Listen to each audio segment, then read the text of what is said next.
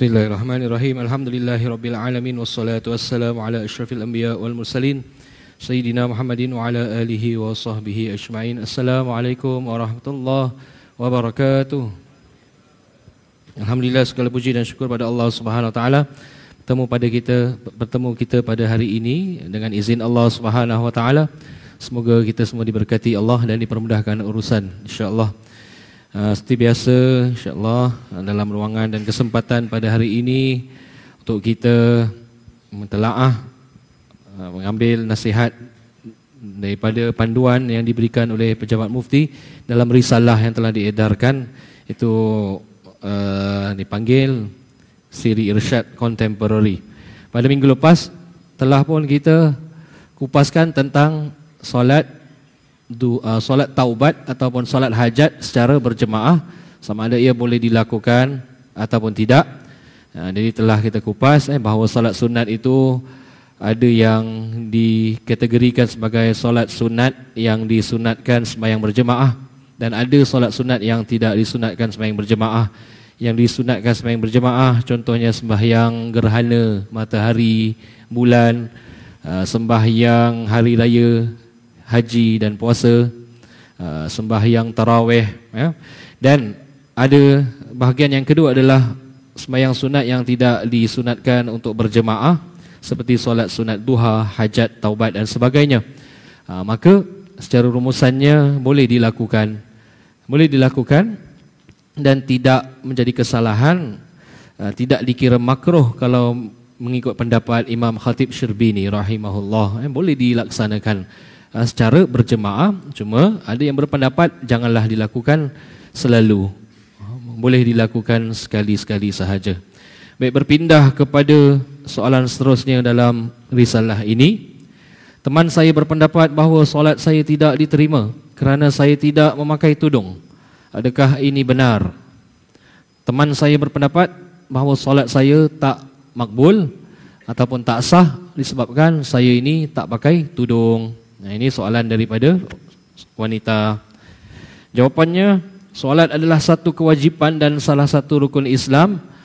Menutup aurat juga merupakan suatu kewajipan yang perlu diusahakan dengan sebaik mungkin. Namun, sekiranya anda tidak dapat memenuhi suatu kewajipan, ia tidak menyebabkan kewajipannya yang lain menjadi batal. Kerana kedua-duanya adalah kewajipan yang berasingan. Adalah bukan keputusan seseorang insan untuk menentukan sama ada ibadah, keimanan dan kebaikan seseorang itu membuahkan hasil atau tidak. Semua insan menghadapi cabarannya yang tersendiri dan beliau perlu berusaha untuk menjadi muslim yang lebih baik. Oleh itu, kita harus tumpukan pada diri kita sendiri dan tinggalkan perkara-perkara yang di luar kuasa kita kepada Allah yang Maha mengetahui. Jadi, itu sahaja jawapan yang ringkas eh, diberikan. Jadi secara rumusannya ibadah satu ibadah contohnya solat itu kalau seseorang melakukan solat ataupun puasa tetapi dalam masa yang sama uh, melanggar perintah yang lain tidak solat uh, maaf tidak kenakan tudung tidak pakai hijab eh, ataupun bagi orang lain mungkin ada kesalahan yang lain dilakukan yang belum mampu untuk ditinggalkan ah, maka tiada kesan ke atas ibadah solat tadi. Solat tadi kalaulah dilakukan dengan sempurna maksudnya dengan ikut rukun dan syarat solat itu akan diterima oleh Allah SWT ataupun sah di sisi Allah Subhanahu wa taala. Adapun dari sudut penerimaan makbul uh, itu bergantung pada Allah Subhanahu Wa Taala ya. Kalau kita nak, nak bezakan antara sah dan makbul sah itu adalah dari sudut luaran. Sah. Apakah sah solat seseorang? Sah kalau orang itu menepati syarat dan rukun yang zahir. Rukun solatnya rukun wuduknya uh, syarat solat syarat sah solatnya syarat wajibnya. Kalau semua menepati maka hukumnya sah. Maknanya Allah SWT anggap solat kita sah. Tetapi ada aspek yang lain sama ada diterima ataupun tidak, makbul ataupun tidak. Yang ini urusannya hanya pada Allah Subhanahu Taala, Allah sahaja yang mengetahui. Uh, makbul adalah satu perkara yang lain atau satu level yang lain. Makbul termasuklah khusyuk kita di dalam solat. Mungkin kita buat ikut syarat rukun tetapi sepanjang solat kita kita hayal. Kita terfikir nak makan apa lepas ni. Kita fikir apa jadi kat kerja kan. Sampai mengganggu seluruh solat maka tak tak khusyuk ibadah solat kita. Yang ini kita kena baik sangka dengan Allah Subhanahu taala. Kita kita doa mudah-mudahan diterimalah. Ha, tapi dari sudut sah tak sah tu kalau luarannya kita ikut maka sah. Ha, jadi sama juga dengan soalan ini apakah boleh diterima oleh Allah Subhanahu taala? Lebih-lebih lagi kalau dosa yang kita lakukan di luar solat itu dosa yang besar. Dosa mendurhakai kedua orang tua, dosa menzalimi hak orang lain. Dan ini terpulang pada Allah Subhanahu wa taala lah untuk menerima solat kita pun ataupun tidak. Nak kulihal sebagai hamba Allah kita tidak boleh menghukumi manusia yang lain. Sebagai hamba Allah kita diwajibkan untuk memberikan galakan, dorongan kepada kawan-kawan kita, kepada saudara kita kerana akhirnya urusan semua pada Allah Subhanahu wa taala. Kita lihat satu contoh yang baik ya daripada Nabi kita Nabi sallallahu alaihi wasallam. Seorang sahabat Nabi yang masyhur dengan gurau senda dia. Nabi, sahabat Nabi pun tak ada yang serius ya. Nabi pun tak serius selalu. Ada kala dia gurau ya. Jadi sebagai manusia kalau kita serius tak ada orang nak kawan dengan kita lah. Itu juga sahabat-sahabat Nabi. Sahabat-sahabat Nabi ada yang di kalangan mereka orang ada suka kuat menyakat dan bergurau. Dan suka menyakat juga dengan Nabi. Seorang sahabat bernama Nuaiman bin Amru radhiyallahu anhu. Nuaiman ini dia kuat bergurau dengan Nabi. Tetapi dalam masa yang sama dia juga sering kena hukuman hudud disebabkan dia uh, minum arak suka dia kira dia addicted dengan minum arak dan sahabat-sahabat pun tahu asal kena hukuman hudud dia asal kena sebat dia asal dia je dia kena sebat jadi orang semua tahu ni gurau gurau dengan nabi tapi kat luar buat buat salah sampaikan satu hari itu sahabat-sahabat pun dah geram dengan dia menyampah asyik mengengkau je Allah mal'anhu ha. hadis ini diriwayatkan oleh Imam Bukhari ya. jadi sahabat-sahabat katakan Allah mal'anhu Ya, uh, ya Allah berikan laknat kepada dia di depan Nabi. Nabi marah tuan-tuan. Kesalahan itu kesalahan nyata memang, tapi Nabi marah. Nabi kata, la tal'anuhu, jangan kamu melaknat dia. Fa inni la a'lam syai'an illa annahu yuhibbullaha wa rasulahu. Atau kama qal. Nabi kata, sesungguhnya aku tidak ketahui selain itu, melainkan dia ini seorang yang cintakan Allah dan Rasulnya. Ha, nampak tuan-tuan. Walaupun kesalahan itu nyata dan semua orang pun dah, dah muak lah tengok dia buat salah.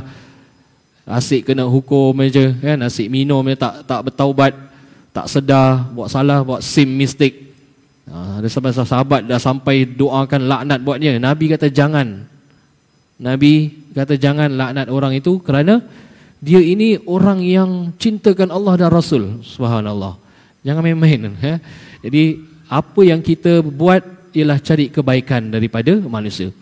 Kejahatan yang terlahir daripada mata kasar kita tidak mendinai atau tidak menolak kemungkinan dia telah melakukan kebaikan yang lebih daripada kesalahan dia. Satu salah saja dia yang dia buat yang kita semua tahu. Tapi mungkin ada seribu satu lagi kebaikan yang rahsia yang kita tak tahu apa yang dia buat. Maka Rasulullah ambil kebaikan itu satu dan Rasulullah bilang kepada orang lain kamu semua tak tahu yang dia ini seorang yang cintakan Allah dan Rasul. So, kamu tidak deserve untuk nak melaknat pesalah ini. Itu panduan yang subhanallah, akhlak Nabi.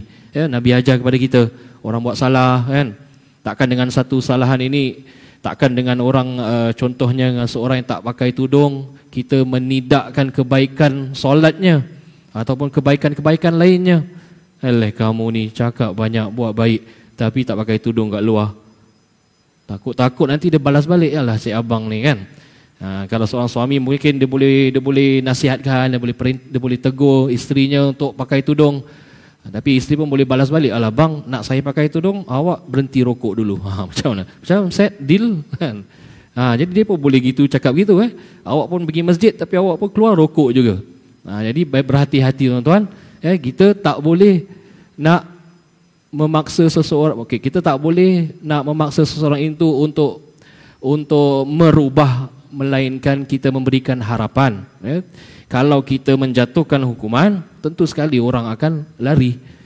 Lari daripada kebaikan. Jadi Nabi ajal, Nabi ajar eh, bahawa cari kebaikan, dorong orang tu supaya berubah.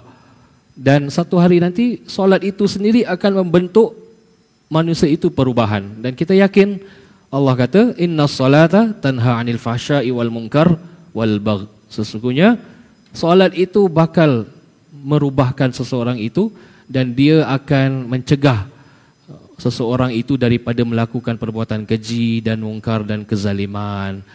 Uh, solat yang benar-benar ikhlas, ikut syarat rukun. Solat yang benar-benar ada kekhusyukannya, ada khuduknya, maknanya ada perasaan uh, takut pada Allah, mengabdikan diri pada Allah, menghinakan diri di hadapan yang agung.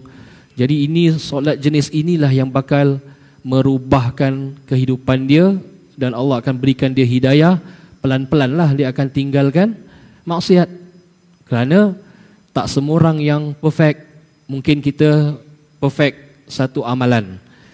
Sebagai contoh kita mampu untuk jaga solat lima waktu tetapi dalam masa yang sama ada lagi banyak tuntutan dan juga perintah yang mungkin belum perfect atau mungkin belum terlaksana ha, maka kita digalakkan untuk lakukan yang terbaik.